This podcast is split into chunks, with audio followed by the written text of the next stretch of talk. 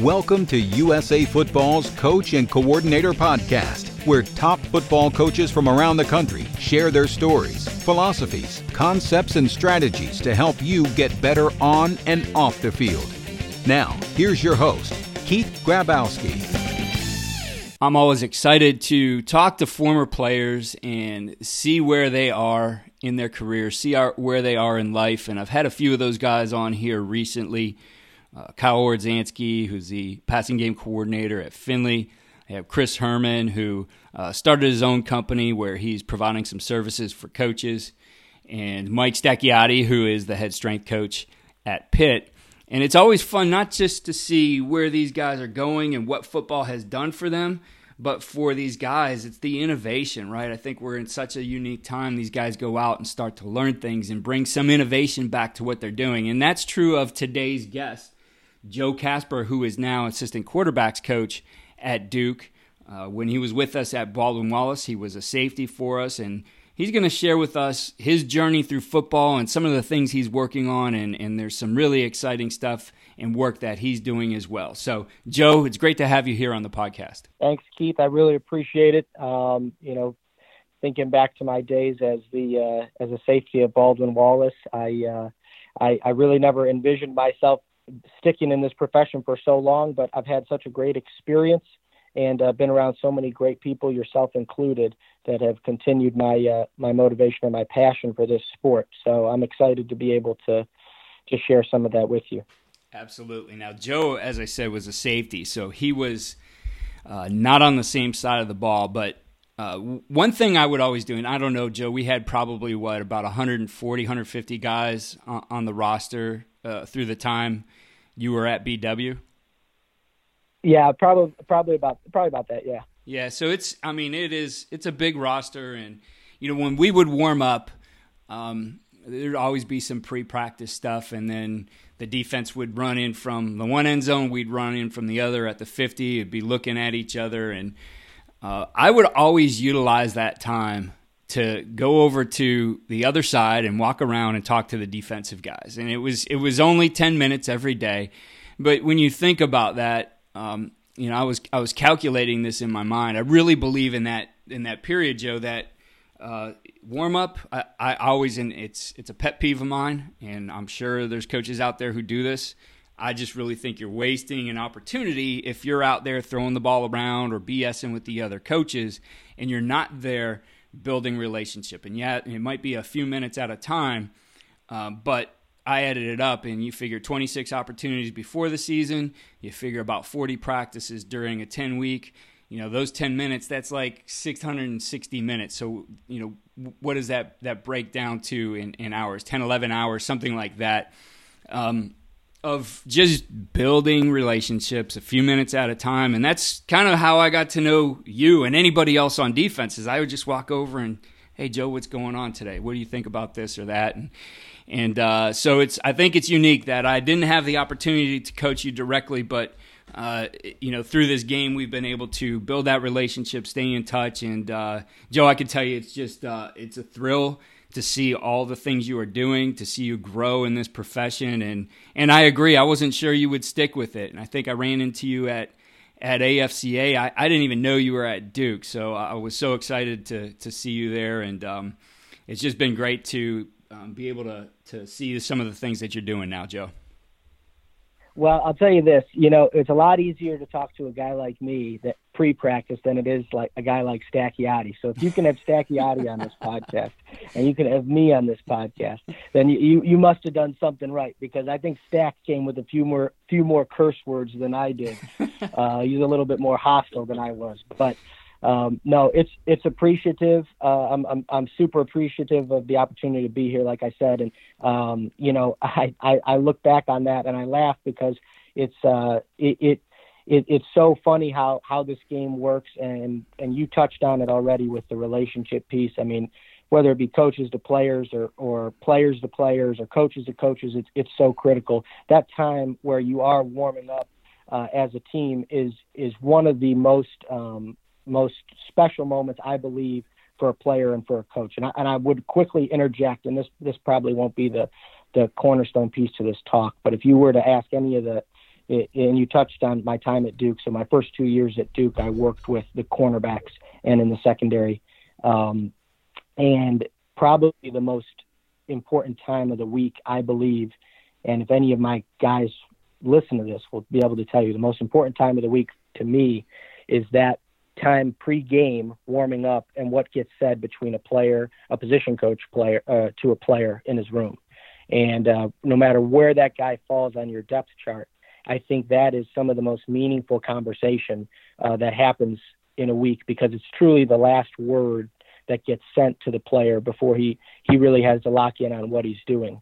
Um, and, and I know we're going to talk a lot about mindset and, and some different things uh, as it pertains to that in this conversation. But I, I, want I don't want to miss the opportunity to touch on that final word being so important, and not from a motivation sense, um, but from a, a, a sense of love and a sense of understanding that you know I'm with you and I'm here with you, and and to give that player the confidence in, in what is you know his last moments before he has to go to battle that somebody here no matter how hostile the environment is, no matter who the opponent is, no matter what happens in the heat of the battle, that somebody has his back.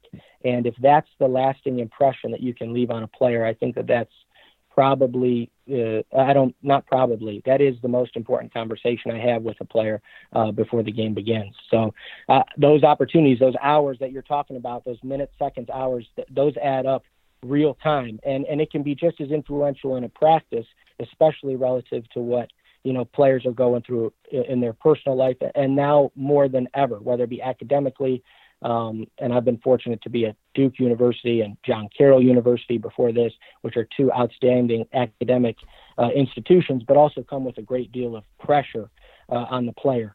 And um, I think that uh, I think that that that said, you know, it's important that you really do everything you can do as a coach to relate to these guys on on every level and and within every opportunity that you have.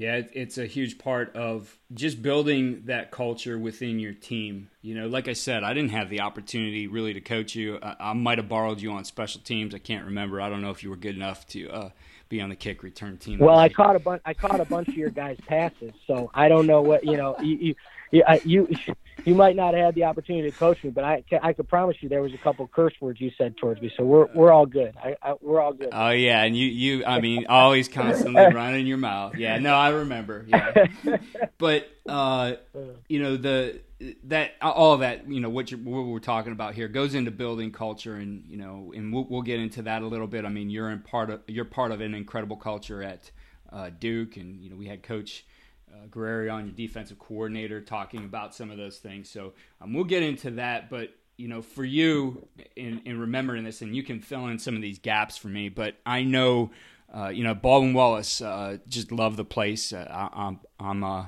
an alum myself. The opportunities there are incredible, um, especially some of those internships and the people they put you in touch with. So you go down the block from campus and you're in the Browns building, and I know um, for you there was that uh, you know that moment where you contemplated maybe stepping away from your senior year of football to get that opportunity with the Browns, but ultimately you did play. Um, yet at the same time, you had some incredible experiences there that I think started to kick this off. And I, I mean, we might even want to step back because I know yeah. I'm 100% positive Coach Triv at, at Mentor had a big influence on you as well. Yeah. So I, I would. Uh, so you're 100 percent right. It was a it was a really interesting journey. I um I was uh, a, started out in football. My first job in football was a summer intern with the Browns, and I was hired by uh, Steve Garrett. And my role was a special assistant to Rob Chudzinski, who was a head coach at the time. Um, and both Steve and Rob were incredible people to work for, um, and incredible people. I'm stay in touch with them to this day. Uh, Rob's now at BC, and Steve does. Uh, Steve works for a consulting firm out in Los Angeles. Both are phenomenal, and I was honored to have the opportunity to join those guys. And I, I truthfully wish we would have had the opportunity to see that that whole thing through uh, longer. Um, I started that summer internship really with no intention of working in football. I had every aspiration to go on to law school at some point uh, my summer job that I had lined up was basically back at Mentor High School working as a as an IT guy. So I uh, I actually needed some convincing from my mother to even take advantage of the Browns opportunity because it was questionable as to how much I would get paid and if it would be if it would really be worth my time and driving back and forth from Mentor, um, which is about 45 minutes from Baldwin Wallace's campus and subsequently the Browns facility. Um, but I took advantage of the opportunity. I'm extremely grateful that I did uh, at my mother's uh, influence, and um, it, it, changed my life. You know, I was quickly swept up into um, the football culture and, and really found uh, it really just you know it ignited my passion for the sport. Um, and it was a unique opportunity, and I just kind of provide some detail to my role. Um, it was mainly a leadership or special projects based role, and I worked hand in hand with our sports psychologist at the time, a guy by the name of uh, James Bell, who's actually in the UK now. He just started uh, a business in the UK called Changing Minds, which is a um, a sports psychology firm uh, in England. And James Bell knew nothing about football when he came over here, um, so I was almost assigned in a sense to be able to educate him on uh, on the game, the X's and O's, and provide that kind of insight into how he could work with the players from a sports psych standpoint. And while assisting Steve and Rob on some different kind of special projects or different research based things, um, in a very you know in a very minimal role initially. Uh, after that first season, my role really expanded as James needed me more in the draft uh, in the draft process and the evaluation process. So we brought on a guy by the name of Brian Decker, who's an ex uh, Army Ranger, and Brian now uh, is again a, an incredible friend of mine, an incredible mentor, like many of these people are. And myself, Brian, and James um, worked with a sports psychiatrist from the Cleveland Clinic by the name of Dr. Mayur Pandya, who uh, Mayur and I now, as we'll talk about, started a private sports psychiatry firm called Ace Sports Psychiatry. Um, but we worked hand in hand uh, in the evaluation process of prospective draft picks, um, and did things like traveled to uh, All Star games and East West Shrine game and the Combine, et cetera. Um, and really at the at the direction of our, our general manager Ray Farmer. Uh, and Ray was an incredible leader and is an incredible friend um, to me, and had a really innovative plan for how we were going to to utilize our understanding of the athlete's mindset and um, our understanding of, of, of sports psychology and our understanding of just you know mental toughness. What is mental toughness? What is mental fortitude? What does that process look like? How do we evaluate that process? How do we test for that process? How do we test for intelligence? Um, so at a really young age i mean i started at the browns when i was 20 years old. I was exposed to these these really advanced uh, levels of thinking. And, and believe me, I, I'm I'm a hundred percent. I still am, and I, I was then the dumbest guy in the room. Um, but I, it was an incredible opportunity as a really just a sponge to soak up all this information, uh, and, and it was life changing in that, regardless of my staying in this field or not, um, it was an incredible insight into how high achievers think. And um, I apply those lessons that I learned in that experience directly to how I coach now, directly to how I evaluate high school players as a college coach, directly to how I, I talk to players that I work with through ACE. Um, you know, it, it, it all pertains. That kind of laid the foundation for, for my thinking and my thought process. Uh, as the season continued, and I don't mean to drone on, but I think it's important to, to link it to coaching um, because I wasn't convinced that I wanted to be a coach or remain in the coaching realm until I met this next guy. And that next guy who I started to help out and work with on the coaching side of things was a coach by the name of Wilbert Montgomery. And Wilbert Montgomery is an absolute, uh, you know, second father figure to me. Uh, Wilbert is my mentor. He's uh, one of my greatest friends on this earth. Uh, Wilbert Montgomery, uh, I can't thank him enough for the impact he's had. Take football out of it, the impact that he's had on my life has been immense. Um, but working with him is what ignited my passion for coaching. And with that said, everything that I've done from a coaching element, um, you know, is attributed to Wilbert. If I have an issue, if I have a problem, if I see something and I don't understand what it is or don't know what to call something, my first call, a hundred percent of the time, is to Wilbert Montgomery, and he always answers the phone. That guy is is my I would go to the end of the earth for Wilbert. And he's the guy that really ignited my passion for coaching um, and took me under his wing while I was in the Browns facility.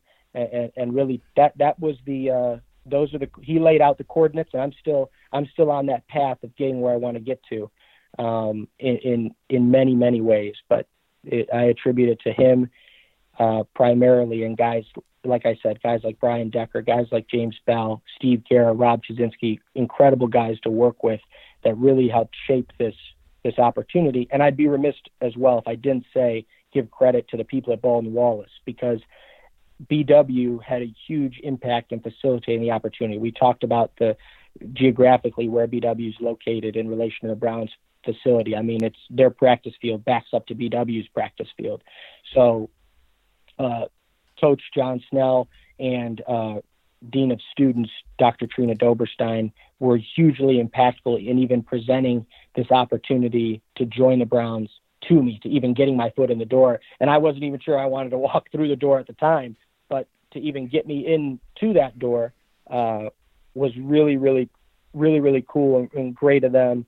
Um, and, and I owe them a lot as well. So uh, it, has been an interesting, an interesting, interesting journey, um, and a really, you know, I, I think that to me, to my benefit, it's been a well-rounded experience because what I hope I showed in, in kind of summing up that initial phase of my journey in this sport is is I was able to tap into a lot of different roles within the organization that I still keep in mind whether I'm coaching with the quarterbacks now, coaching with the cornerbacks last year, whether I'm working with a guy with Ace Sports Psych, any of these different things, I'm still tapping back to those resources. Whether it was Rob when, as the head coach, how did he think of a problem? How did he think of a solution? Whether it was uh, Brian Decker as a as a personnel strategist, how did he evaluate? How did he determine mental fortitude? Look for leadership, facilitate leadership. How did Wilbert Montgomery? How does Wilbert Montgomery identify this front? How does Wilbert Montgomery identify this coverage? What's the tip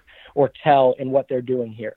So all these different all these different people that I connected with early on, within the first 365 days that I'm in the profession, um, have directly impacted me uh, to this day. And it's the fact that I was just, uh, afforded those opportunities. It's an incredible blessing because I'm able to see now I, I don't just approach problems from the perspective of the position coach or from the perspective of the sports psychologist or the perspective of the scout. I approach problems from the perspective of everybody, mindful of what the head coach thinks, mindful of what the coordinator might think, what the position coach might think, what the general manager might think.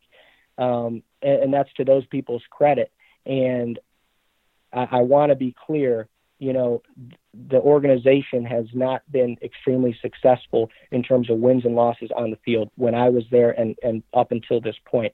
But there are so many great people that work in that building uh, who really, really get it, who really get it. Still to this day, John Frame is an incredible, uh, incredible asset to the Cleveland Browns organization. Their trainer, Joe Sheehan. I mean, these are guys that really get it, you know, and the, the culture, the building blocks are there in many ways. Um, it's just putting those building blocks together that you know maybe a false note here or there has has created issues, but the the the the opportunity is real. So so that organization, although it looks so different from when Ray Farmer was our general manager years and years ago, many of the things that he did facilitated the success that this team's going to have uh, what I foresee in having this year or had last year. Um, and, and those, so a lot of those things still hold true. So I think it's important to give a lot of, a lot of those people credit um, because although the outcome hasn't been ideal yet, the process in many ways is far from flawed, uh, at least in, in my beliefs. Well, it is all about the process, and you've certainly developed uh, a unique lens to view this game through a unique perspective with uh, all the different things you've been involved with. Uh, I want to step back to a part you talked about there because there's there's more to your story. Because after this, you actually uh, went back to the high school level, but um, we'll get into yeah. a little bit of this progression. So I want to talk to you about um, what you guys developed from that mindset standpoint that you started looking for as you were going out and scouting players and stuff that, as you said, even now you look for it in a potential recruit? What what are some of those things? I guess some of those indicators you have for whether this guy is going to work in your program or not. Yeah, I think that's a that's a great question. I think that you know what's unique about that question is you really have to be mindful of each player's background, where they come from, and how that affects their ability to look towards their future, right? So when you're speaking about mindset, you've got to have a got to begin to have an understanding of how those things are, how the experiences that player went through impact their future and then impact their development. So I say that because I want to be clear that I don't think that having pain in somebody's past, you know, an easy indicator is somebody's de- dealt with a great struggle or a great tragedy, maybe, or something of that of that uh, intensity, and it's spurred this, you know, motivation, and it's spurred this uh, drive towards success. And that's a that's usually a pretty you can usually find that as an indicator with a lot of athletes, especially at the highest level. Of they've had this awful experience maybe, and it's turned into uh, this great, you know, a great source of strength and a great energy source for them to draw from as it pertains to motivation and drive.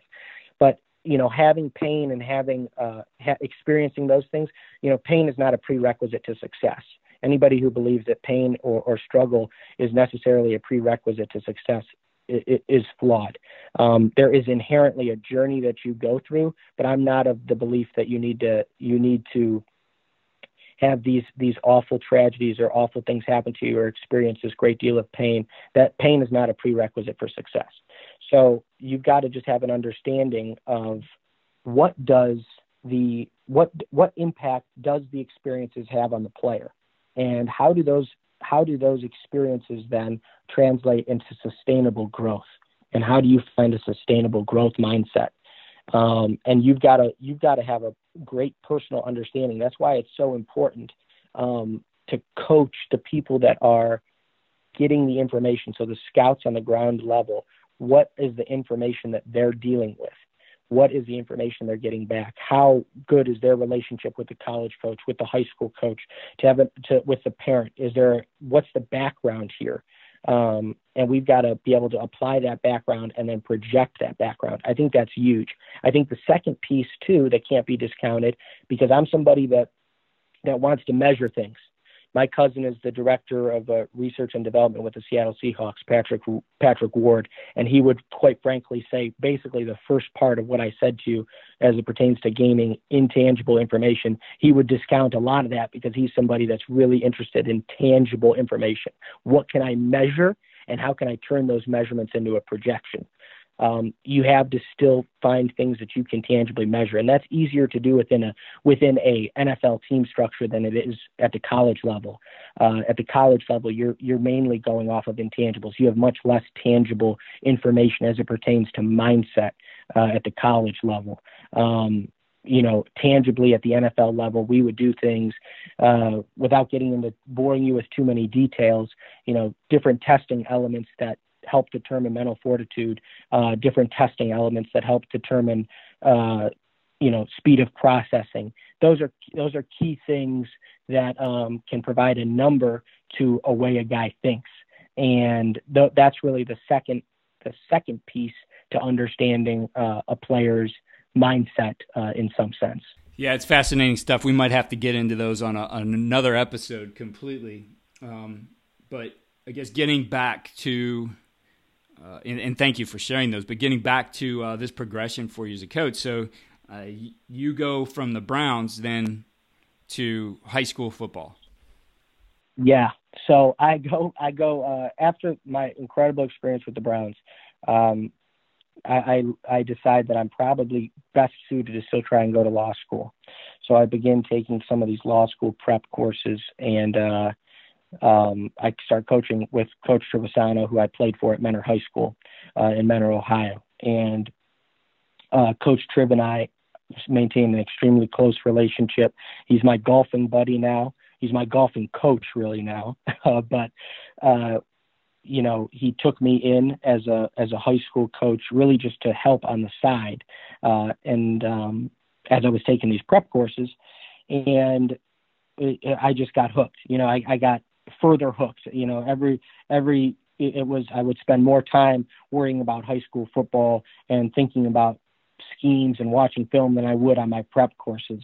So the passion that I had that I thought I could step away from with the conclusion of of my role at the Browns, uh, you know, the passion didn't die.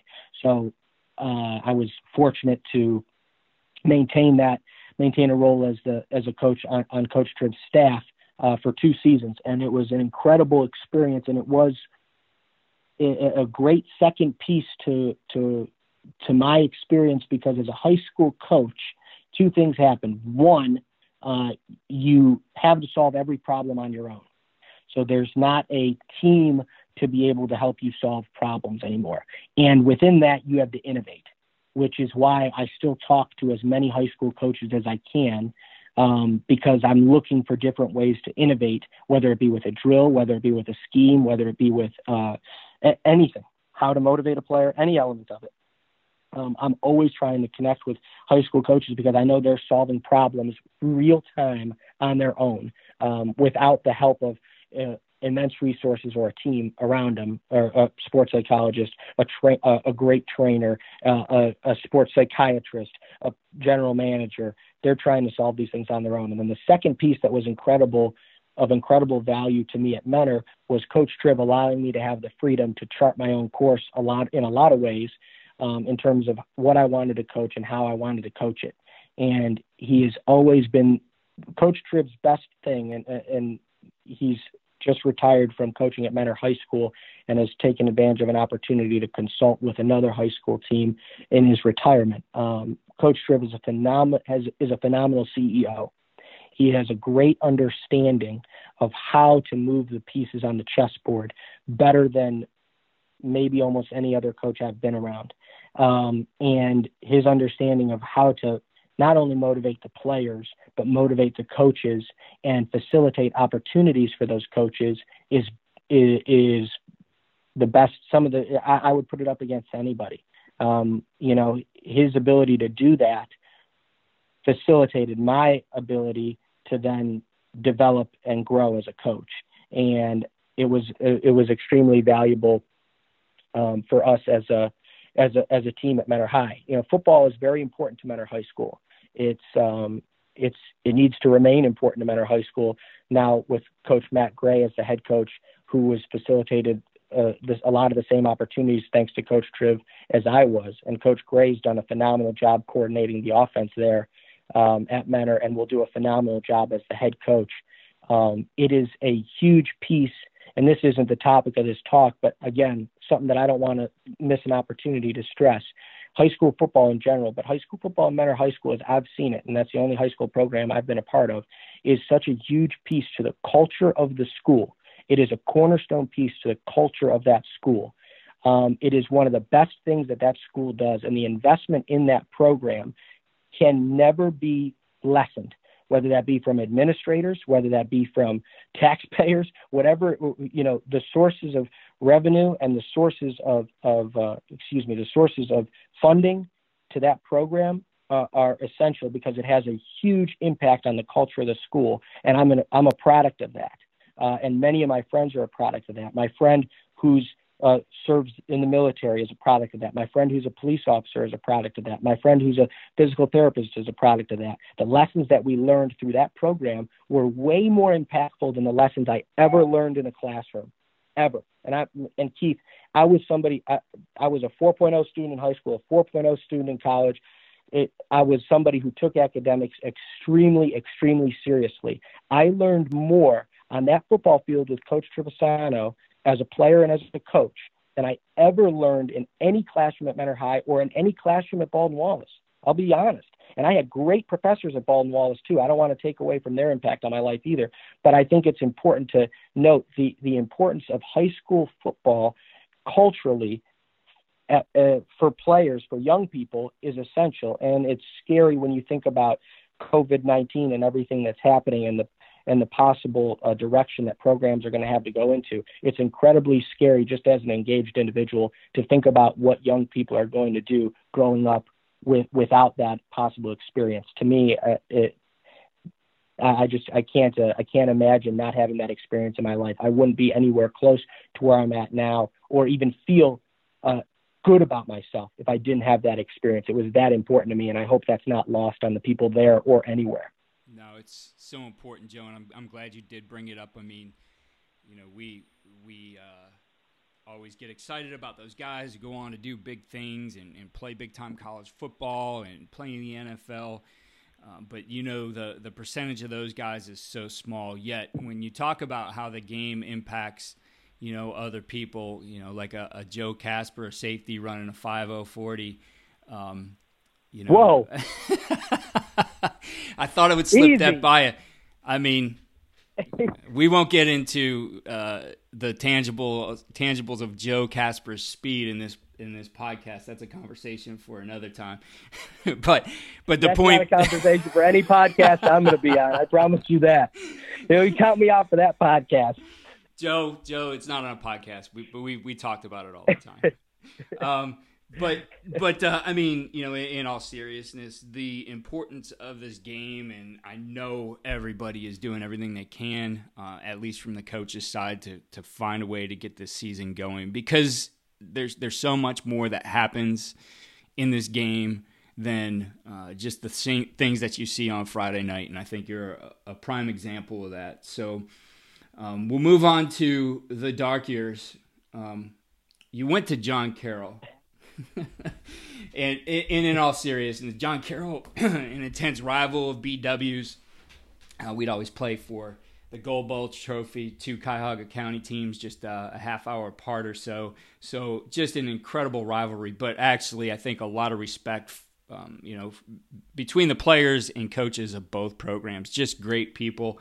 Uh, so I could certainly see why you would uh, head over to John Carroll, and and that I think kind of is is the place that was a, a bit of a springboard to some of those things now that uh, you are involved with and doing with uh, Dr. Mayur. Absolutely, absolutely. So. I, I, you know, John Carroll was an incredible, incredible springboard. That's a great way to put it. I want to, I want to, don't want to be lost, uh, don't want to lose, and again, don't want to lose an opportunity to uh, I have never not held the Gold Bowl trophy. So whether I was a player at BW or a coach of John Carroll, I own the rock. And I reminded my players at John Carroll of that at all times. But Rick Finotti was it still is a phenomenal coach at yes. John Carroll. Nick Alexander, who coached with me at Mentor High School at the time, he's now the head coach at Walsh Jesuit uh, High School in in the Akron area in Northeast Ohio. Again, um, we went to John Carroll together. Uh, it was a great staff. We were um, coming together in the first season there with Rick. Uh, Rick has done a great job there. He's an incredibly intense coach. Uh, he is somebody that coaches toughness uh, into his players, and it was appreciated. And I was, you know, the, the best thing about that experience for me, though, I, I have to say, was the players I worked with. Um, guys that were phenomenal I have never been around, and I, I challenge if, if anybody I coach now listens to this or anybody I know, this is the hungriest hungriest position group I've ever been a part of was at John Carroll University. Uh, Brian Kornowski, Willie Woods, Eddie Williamson. Those are guys that if you're listening from the local Northeast Ohio area, you will recognize those names. Those are all conference OAC type players who were the hungriest group I've ever been around. And I think, like I've said, you know, as we're talking, you know, the, I've pulled little things from each experience that I've had um, and, and, you know, those guys showed me how hard you can push a player. they showed me how hard you can push guys. I can remember uh, uh, there isn't a there isn't a catch that Brian Kornowski made in practice that he didn't finish through the goal line. And if somebody else didn't finish through the goal line, he challenged them directly on the practice field. He is the most intense football player I've ever coached. And at the same token, the leadership and influence that other veterans on that team had, like Eddie, like Willie Woods, guys that I still I make a point when we're on break from Duke, and our break was was a little bit abbreviated this year, and I still had the opportunity to do it. Was I make a point to go out to eat with those guys every single summer because they had that much impact on me. So Brian, Willie, and Eddie and I, we just met up uh, a few weeks back actually to grab dinner, um, and I still draw lessons from them. And we still cut it up about what happened that season and what went well and what didn't go well and ways that we could have been better or ways that they could have been better or, and ultimately ways I could have coached them better. That those guys were, were phenomenal players. And, you know, I think it's important. At least to me, it's important. I don't want to. I don't want to sound at all. I don't mean that. Don't take this the wrong way or take this from a place of arrogance. It's not. But I think the after action report that you have as a coach with players is critical. I, I, and that's after action as it pertains to a season. That's after action as it pertains to a uh, uh, uh, leaving one destination and going to another. One of the big things that I'm a proponent of, and we did a great job of starting to get into uh, at John Carroll, was a player development plan process, and that's something that we had uh, utilized at the Cleveland Browns really well. Um, and that's an understanding of a way to get a player and a coach on the same page uh, in terms of their skills, where their skills lie, where their motivations lie, where their head is at, where their body is at, um, and getting the player and the coach on the same page of where one sees one another. And it's a great conversation facilitator and it's a great evaluation piece, right? You know, if I've got a bunch of players that have a, a great a great deal of uh, competitive edge like I had at John at John Carroll, but maybe are lacking in the classroom and they know but they don't see it that way, we need to come to we need to have a conversation and find a way to relate on how we can be better in the classroom or how we can be better from a, a tactical understanding of our skills on the field.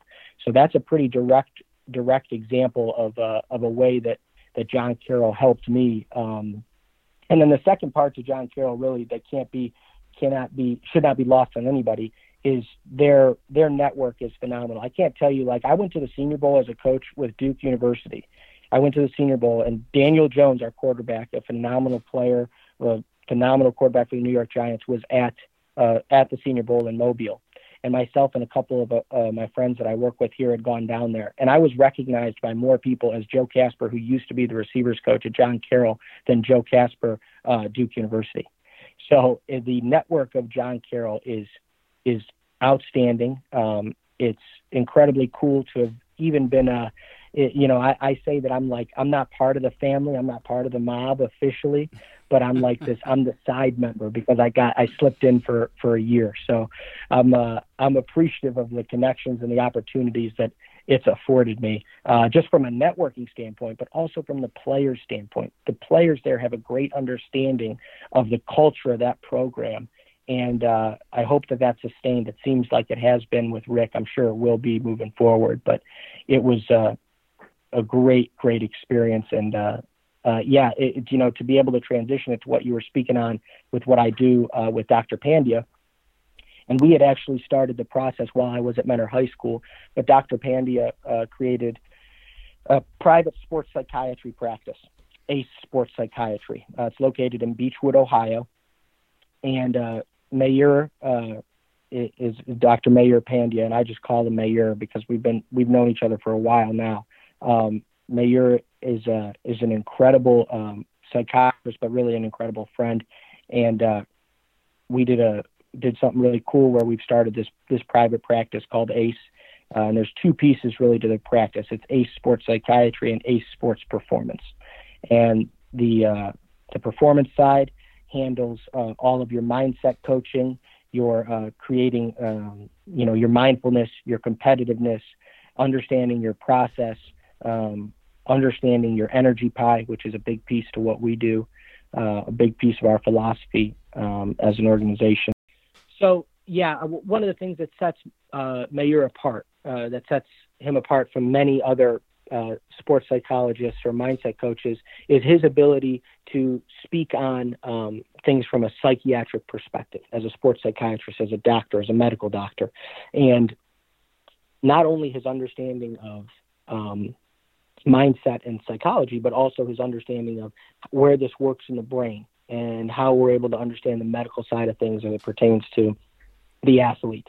Uh, one of the things I want to stress is um, this is a sports specific practice, right? So Mayur is specifically trained in working with athletes um, from a psychiatric in the psychiatric realm, which is is really a, a niche market. And within that, we've built kind of a secondary market that engages the performance side of things. And and you know, I, I mentioned it, but you know, we're not going to obviously not going to disclose who we work with, but we have the privilege of working with a multitude of professional athletes, a multitude of professional teams, uh, actually across all three of the major sports have uh, contracted with us uh, Major League Baseball, the National Basketball Association, and the National Football League. Um, different organizations uh, from all over the country, thanks to Mayur's licensure, have have, have contracted with us uh, in some form or fashion. And within that practice, we've we've developed a secondary model that that majors in performance. Um, and one of the things that I've done uh, intensely uh, this off season is really develop our performance model as it pertains to the quarterback position. So we're fortunate to have uh, three NFL quarterbacks that we work with really consistently, others that we work with on a more part-time basis. Um, but it revolves around not only teaching X's and O's, not only teaching defenses, not only teaching, um, you know, visualization of plays and diagrams and things like that, which is all things we touch on from the performance realm, uh, but also um, mindset and understanding where we devote our, our energy pie. And that's a, a big topic for us and a big piece of our philosophy is energy pie. Where is the where is the, the, the soul of your spirit lie? And, and what are you in invest what are you really investing in? And how are you making those investments? And these are these are things that we really analyze and help pull out for players um, and it, has been incredibly good work. It has. Uh, it's been incredibly beneficial. There's a lot of people who, uh, um, you know, I, am I'm honored to work with. I really am. Uh, a lot of great athletes that I hope we've made some great strides with. Um, I hope we'll continue to make some great strides with. Uh, I, I, would I would say that you know to me it's extremely rewarding work. Um, and it's rewarding because you're able to see these guys who are the best at what they do um, in the one percent of what they do, and they're still striving for more, and they're so locked in to understanding how they can maximize their mind. Um, and and I can tell you from being a coach, from being in the from sitting in the in the office until 1 a.m. I know you had Matt Guerrieri on this talk. Matt knows that I'm a guy who's I'd rather get in early as opposed to stay late. Matt will just stay late. Yeah. He'll stay there all night if you let him. But it, it's uh, it, it it's you know you as a coach, I really believe that you have to be able to remove yourself from that meeting room and be able to step inside the mind of a player. And that's really where you make an impact in many, many ways. Not so much on what you're going to call on first and second down, more about how you can really impact the soul of the player. And that's one of the things that we really emphasize within ACE is trying to fill that void really that players may feel that they're, they're lacking because of their, their current coaching um, in some sense. Uh, but also just because they need they need the personal attention that sometimes the coaches, by the nature of our sport, can't always give them. So I'm fortunate to kind of work in both those realms uh, and I try and again, I, I both those realms bleed over for me. You know, I bring a, an understanding of the coach's perspective to the player when I'm working one on one with them. I bring an understanding of the of the uh, the player's perspective and the mindset and soul of the player as as a as a coach. So um, I think that you know, again, the one thing I hope I hope gets conveyed is it, it's whatever level you're on as a coach, whatever your experiences are, it's all about maintaining a degree of well-roundedness. And I've just been extremely blessed to continue to to develop in a way that is well-rounded, in my opinion, um, from an understanding of you know what goes into all the different buckets that are important to players. Yeah, your your your path I think is a little bit different than. Uh what I hear from with a, a, lot of GAs, you've been able to get into some very unique areas. I think that are going to make a difference, and you are seeing make a difference already in your career. And I want to get back, and I got a couple questions for you on mindfulness and and energy pod. But uh, I kind of want to finish up before we go into those uh, a little bit of your journey there. So so uh, you went from John Carroll now to Duke, and I know Duke. There's been that transition. You were in as the DB's coach. In fact, did a great. Um, clinic talk uh, on the virtual summit about the techniques that uh, you utilize in in man coverage um, in, in, the cheetah technique. But you, now you went from DBs, you are working with Coach Cutcliffe now and the quarterbacks. Yeah, so that's been an incredible. So I, I left John Carroll um, after a season and, and joined Matt Guerrieri. So Matt is our defensive coordinator here at Duke. He had just been named uh, the defensive coordinator when I, I left to join him. Uh, I had met Matt actually kind of on a whim visiting Duke University when I was um, visiting, actually intending to visit North Carolina uh, to hang with Mitch Trubisky many years back. Mitch is a close personal friend of mine, um, and uh, I had gone down to visit him, and by happenstance had had uh, had an encounter with Matt at Duke, and we had stayed in touch. Um, and he is a, a, a, it was a great experience, you know, getting to know him and, and working with him last year uh, on on defense with with uh, with us here at Duke. Um, and then my transition over to offense has really begun this year uh, with Coach Cutcliffe. And there's nobody better to work for than Coach Cutcliffe. Uh, he's somebody who has such a, you know, I talked earlier about Coach Trivisonno's understanding as a CEO of a corporation. Um, Coach Cutcliffe is in that in that same mindset of understanding. Um, you know the elements of what it takes to run not only a, a, football team but really run a company really run an organization and the unique part about coach cut is he has this great detailed understanding of what goes into the technical elements of playing the quarterback position um, and you know I'm sure everyone on this talk has an understanding of Coach Cutcliffe's resume, from Peyton Manning to Eli Manning to Daniel Jones, um, and that's a you know there's many others in there. Heath Shuler, uh, you know there uh, Sean Renfree. There's many many others who've who've been able to make it and excel within the National Football League as well. That he's been a huge piece of of their mentorship and their process.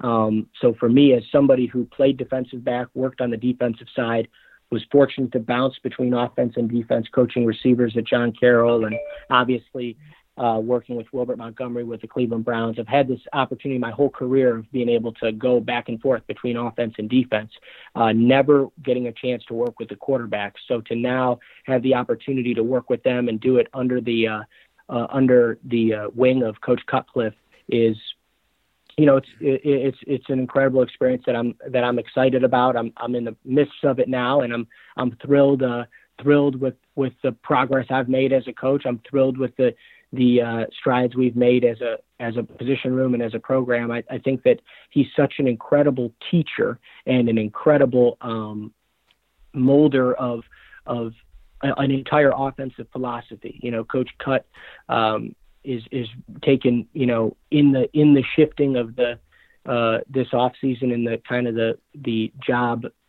changes and, and whatever have you within the networking of college football. Coach Cutcliffe has taken back over uh, the controls of, of our offense here at Duke, and he is uh, you know just a, a, an incredible mind. I mean, it, it, like I said, you don't have to. I'm sure everyone on this call or everyone on this talk has a great understanding of his resume. It, it goes without without being said how invaluable he he can be to a football program. So we're we're thrilled about it, and me personally, just getting to sit in the in the room and, and hopefully absorb via osmosis one one hundredth of his intelligence will go uh, an incredibly long way for me. So I'm excited to to get to to, to hang with him every day and and get his uh, get, gain some of his insights. Well, it's interesting, Joe, the, the things you're bringing into that room. Um, and I did say I had a, a couple questions for you, and um, just to see the evolution of this, uh, of what you're doing, and, and now working with quarterbacks, and probably a position that in all of sports uh, has the most stress on uh, the mindset that goes along with it. Right? Being able to focus and uh, direct things the right way and, and, block out all the different noise. So I'm sure you're bringing a lot uh, to the table there. Uh, but let's start with that idea of mindfulness. It's something, uh, you know, in this particular year, I think I started studying this uh, right at the end of 2019 and getting into it a little bit more and understanding how um, being able to uh, focus better in, in, a day and age where there's all kinds of distractions um, and it really it doesn't matter the job you're doing it just helps you uh, for lack of better words, I think if you, if you understand how to control mindfulness, you can really get into the zone uh, with quotation marks around it there. But talk to us a little bit about your work with mindfulness and what you feel is most important to athletes or um, even the quarterback. Yeah, no, I think that that's a that's a great question. I think it's you know it's funny because so many people you know, mindfulness is a loaded term, and it's become a very sexy term recently in sports and in and in you know business and in, in different uh, you know different business opportunities. everybody wants to be higher functioning. Everybody wants to be better at what they're doing. In most cases, otherwise, you know, you wouldn't have hired that person. Coach Cutcliffe wouldn't have hired me as a coach if he didn't have some understanding that I wanted to be, continue to grow and be better. Uh, mindfulness is uh, is kind of the the way that people have um, tried to expand their, you know, you've tried, a lot of people have tried to expand their understanding of mindfulness in such a sense that um, how can I be better at what I do? Uh, I think that what's lost in that is sometimes you need to do less. You know, what you need is actually a clearer head. You need less thinking as opposed to more thinking in many ways, um, or more deliberate thinking as opposed to uh, putting just adding more to your plate. You need to be more mindful of what's on your plate. So uh, I'll, I'll, start with I'll start in that realm uh, as it pertains to your question because it speaks directly to to our philosophy as an organization with ACE, uh, and it speaks directly to how I how I coach uh, to this day, which is an understanding of a player's energy pie. Everybody has an energy pie, um, and energy pie philosophy uh, for myself and for Mayur revolves around um, a great understanding of where our focus is. Where is the where is the you know I said it the phrase earlier the the the soul of our spirit. Where where does it really lie? Um, and what are we really thinking about in a given moment? Am I thinking about you know am I locked into this call with you Keith, or am I thinking about uh, the meeting this afternoon, or am I thinking about the uh, the uh, breakfast I just had, or am I thinking about the you know what's what when am I going to get my workout in? How locked in mentally is our focus in a given moment um, to the topic at hand?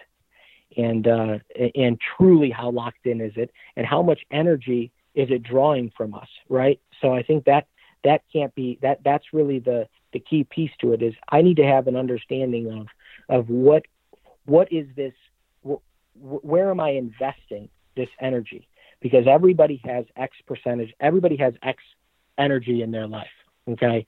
And, you know, our, our theory revolves around the fact that if you understand that everyone has X amount of energy in their life, okay, you need to be aware of where are you investing that energy and um, how much is, is that investment taking away from other realms. Okay. And that investment, you know, if your investments are out of whack, you're not going to be making much money as an investor in the financial world. So we want to make sure that your investments are are aligned with where you want to get to and where you want to be. And one of the first things we always do is we want to challenge you to gain an understanding of what do you want to really accomplish? Who do you really want to be? What is your identity? You know, you have to be honest about what your identity is as a player, as a coach, as a CEO. What is your identity? We need to understand where we want to get to and then we want to then from there we'll shape our energy pie. If i want to be a great football coach well that's going to affect my energy pie as it pertains to ever being a, a father and a husband without question. You know it's work life balance is something we that gets discussed all the time in football uh, as it pertains to hours in the office.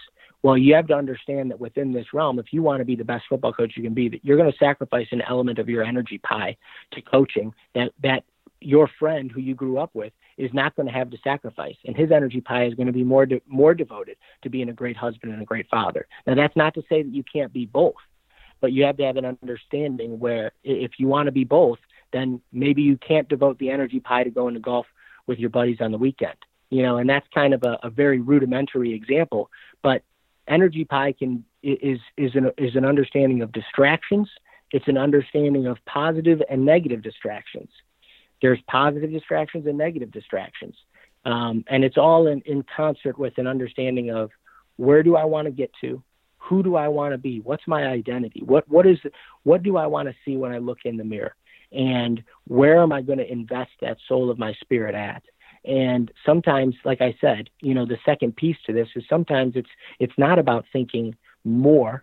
Sometimes it's oftentimes about thinking less and allowing for less distractions and and we work on you know different things like meditation and you know uh, elements like that that hopefully bring about a quiet mind.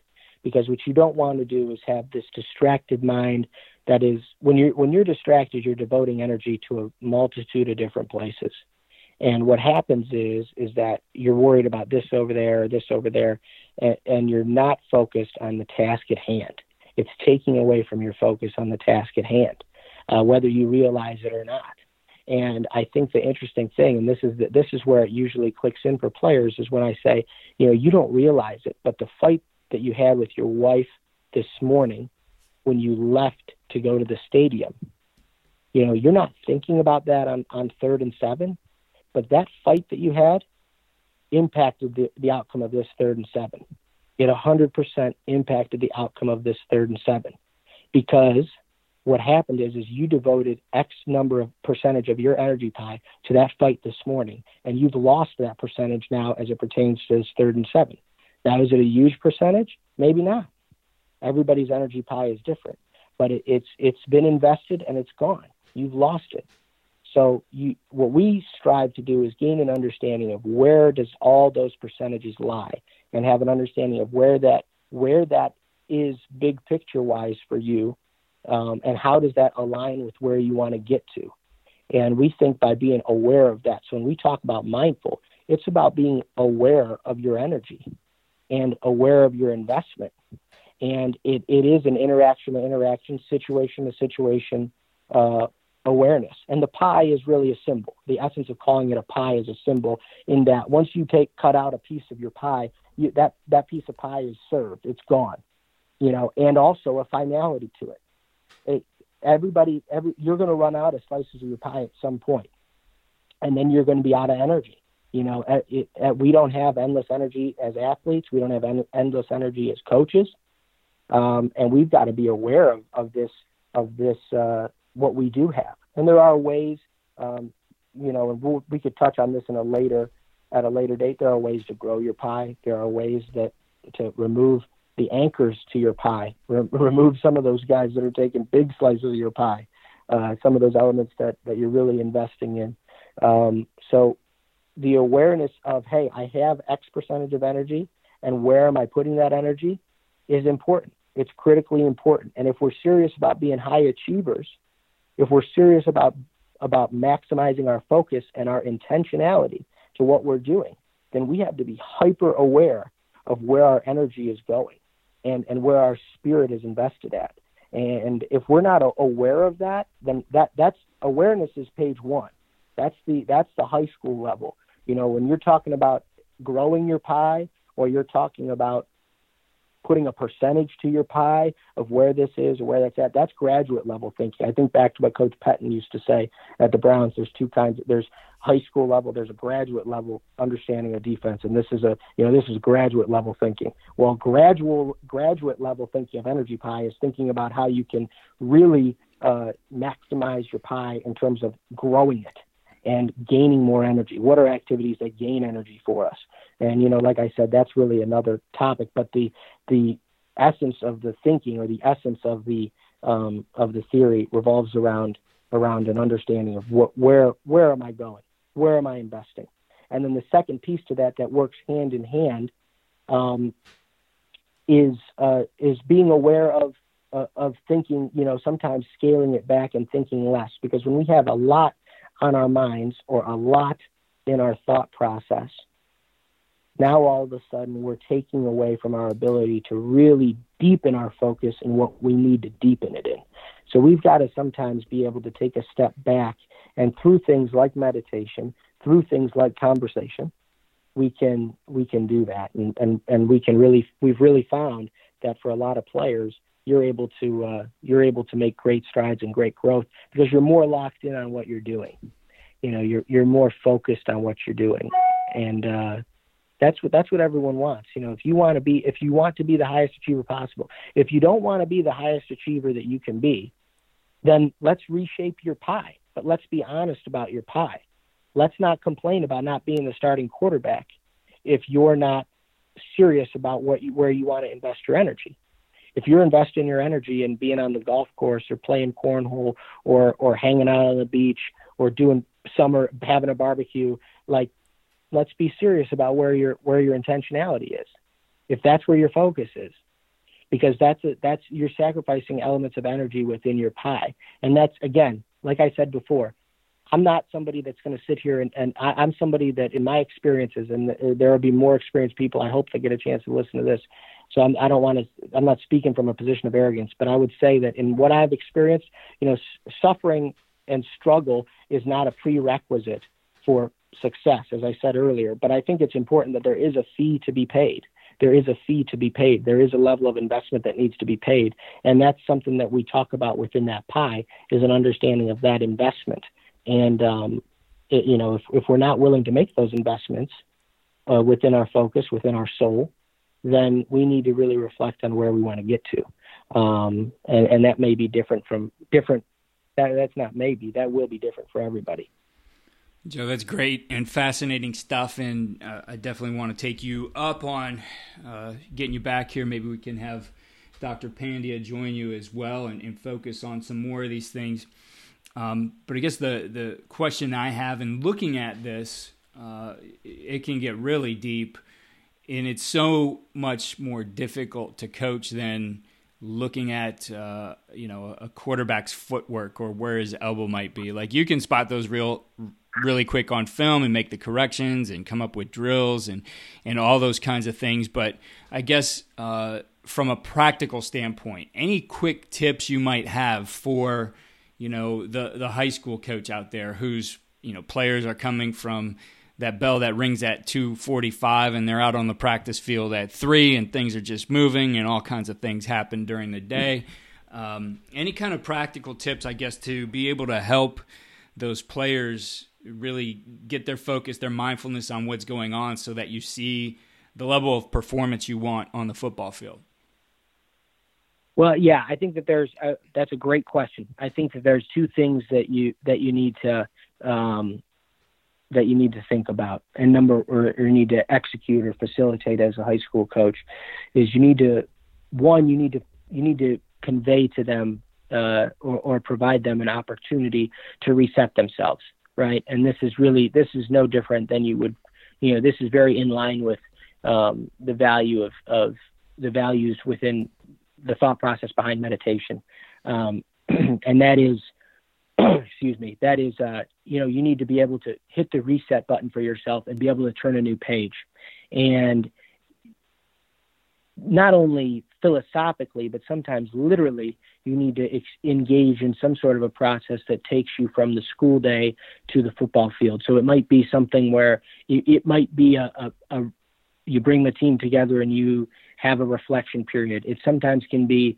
you know, more easier done via position coach to player. It might be something where, you know, something that turns the intensity level up before a practice, a chant or something of that nature. You know, a lot of teams do different things like jumping jacks or things like that in terms of a team wide um, activity that kind of triggers like, hey, this is the start of what we're going to do now. Let's turn the page. That's the psychology behind that. This is the start. Here's our battle cry. We're going to start now, and then we we turn the page and start. Um, the the one thing that I would convey, and this comes from this this comes really from uh, from almost from Buddhist teaching in a lot of ways, uh, is you know the one thing I would convey on the front end um, is what we've developed, which is kind of like the athlete's eightfold path, as opposed to, you know, from a, you know, subtracting kind of the religious element to that. Uh, the athlete's eightfold path, which involves right view, right thinking, right speech, right action, right livelihood, right effort, right mindfulness, and right concentration. And by teaching those eight things uh, in a in a given setting, you know, prior to your practice, can kind of lay down the bumpers, if you will, down the lane of of getting to a, a successful and productive day. Um, and I think by providing those kind of bumpers and putting those parameters on on where you where you want to be, uh, you know, I think education is is the is a critical piece. You have to be able to educate that in, into your team. You have to be able to coach your coach that into your team. Um, but I think that those two things, you know, really having a process where this is the end of what we've been doing, and now this is where we're focusing our intention at, and then also education on, hey, these are the eight eight things that we want to, you know, live in. This is the space we want to live in, and we want to be aligned on these eight things of view, of thinking, you know, speech, action, livelihood, effort, mindfulness, and concentration. We want to all be aligned on those eight things. And when we're aligned on those eight things, we have the ability, no matter where we're at in our day, through great understanding of that reset process, if we can de- we can kind of default back to those eight things, and that process of defaulting back is uh, is really what you hope to get to with your team just prior to, to practice or game day starting. Well, I would imagine it's also during the process of a practice, a game. I mean, there's going to be those things that uh, distract, right? Uh, it's there's there's an injury to a key player in the game. There's a bad call. The other, you know, uh, the the ball takes as a bad bounce and uh, it's in the other end zone unexpectedly. Like all those kinds of things come up and require the reset button as well. So I would imagine that if you put these things in place, you're working on them in practice. Those are going to apply to the game as well. Yeah, a hundred percent a, million percent. You know, that's the that's that's the essence of it is that these things are definitely going to happen. We're going to have bad things happen to us in the game. Can we get back to what we started with? Can we get back to where we were uh, in practice and walkthrough? Can we get back to that place? Uh, to, in, you know, if we're not coaching those things into the practice though on the front end, then we'll never be able to get back to those things because we're not aware that they exist. I think the the the common theme that I would say, and maybe this would be the most insightful piece for any listener to take home with them, is you need to address these things tangibly. You can't act like they're not there or just hope that they show up. You need to address how to be mindful with your team and just the process of it. You need to address that it's real. You need to address that it isn't necessarily mental toughness does not always mean that I've got to run I've got to finish all 30 wind sprints in a certain amount of time. That's an element of mental toughness, a, big element of mental toughness. But that's not the only element of mental toughness, and that's tough for some players and tough for some coaches to understand. Is that there's different there's different elements that go into mental fortitude, and uh, you as a coach have to work to address those different elements in your practice, in your in your speech to your team. And when I say speech, I don't mean speech in terms of the pregame hype speech or the pregame practice speech. I mean speech in terms of how you talk uh, during individual, how you talk to a team, a player when you see him in the hallway of the high school, how you talk to a player when he pops into your office and you're on the phone with a recruit. You know, all these different things. How do you talk to them then? Are you consistent in what you're talking about? Are you consistent in who you are? Um, and those are the things that you've got to make sure you're doing on the front end to foster that, that feeling of, of mindfulness and in turn the development of your mental fortitude as a as a unit as a team um, and and for each of the players individually because there is a huge personal element to this Joe, this is some great stuff. It's exciting to see uh, where you're going in your career, some of the innovation behind the things you're doing and you're developing, and um, we're, we're, I'm definitely going to take you up on having you back here uh, pretty quickly if we could. I know the the season's getting close for you. Uh, keeping our fingers crossed. So hopefully we get back get you back here soon. Um, before we go, Joe, uh, if you would uh, just share your contact and uh, how coaches might be able to communicate with you. Yeah, you know, I, I appreciate, like I said, I appreciate the opportunity uh, to be here to get a chance to chat to you. I'd love the opportunity to come back and, you know, this is kind of a, you know, as we're talking about mindfulness and we're talking about energy pie and we're talking about, you know, the athlete's eightfold path, these different pieces and things that I'm touching on, um, you know, we, we could we could spend an hour on each of those things individually and really get into depth with those things. I'm excited to have the opportunity um, to do that because I think to really have a great understanding, you do need to go deep on these things. You can't; uh, these are not surface level topics of discussion; they're deep level right. topic of discussion. And we, you know, the opportunity to come back and talk to that or speak on that would be amazing. Um, and uh, I appreciate you giving me the opportunity to to share some of my own history and some of my own story as well, because it has been a, a really great experience so far, and I'm I'm hopeful that it continues to be such. Uh, my contact information, uh, the best way to reach out to me, quite honestly, is either via email or via uh, Twitter. So my Twitter handle is Joe Kasper and the number eight, uh, and that's J O E K A S P E R and the number eight. And then my email um, with Duke University is joseph.kasper at duke.edu. Um, and, uh, you know, it's a, it's a, like I said, it's been a privilege to get a chance to chat to you, and I look forward to continuing the conversation ASAP. Absolutely. I know you need to run to a, uh, a meeting here, Joe, but uh, I really appreciate you taking the time. It was great to catch up with you, and we will talk again soon. All right. Thank you very much. Thank you for listening to the Coach and Coordinator podcast.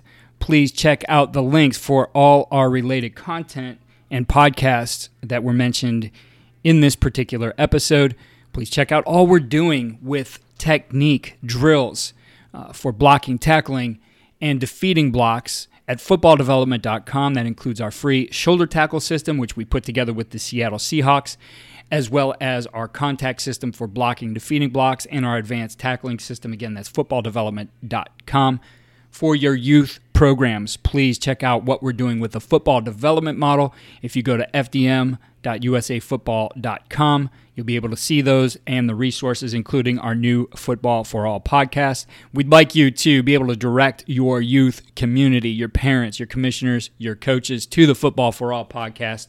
Just a tremendous resource as you get ready for the season.